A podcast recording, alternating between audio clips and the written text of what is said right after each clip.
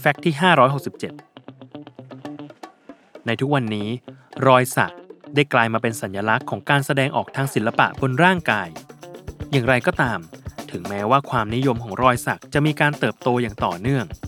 แต่ก็ยังมีคนไม่น้อยที่ไม่ได้สัก ไม่ใช่เพราะไม่ชอบ แต่ติดเรื่องความไม่แน่ใจว่าจะสักอะไรดี หากมันต้องอยู่บนตัวเราไปตลอดชีวิต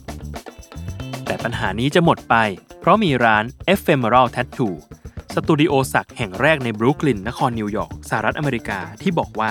พวกเขาได้คิดค้นน้ำหมึกสำหรับการสักให้รอยสักหายไปได้เองในระยะเวลา 1 ปี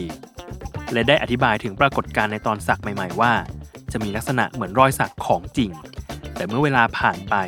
ลายจะค่อยๆ จางลงจนหายไปในที่สุด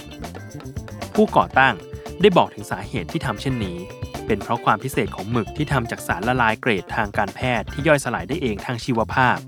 และมีขนาดอนุภาคเล็กมากๆทำให้ร่างกายขจัดออกได้จนหมดภายในระยะเวลา 12-15 เดือน โดยหมึกดังกล่าว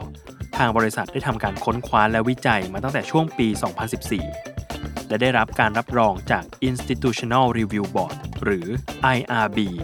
ในด้านความปลอดภัยและประสิทธิภาพทางวิทยาศาสตร์เป็นที่เรียบร้อย ส่วนในเรื่องความเจ็บจากการสักก็ยังคงมีอยู่ตามธรรมชาติ เหมือนกับการสักที่ใช้หมึกโดยปกติทั่วไป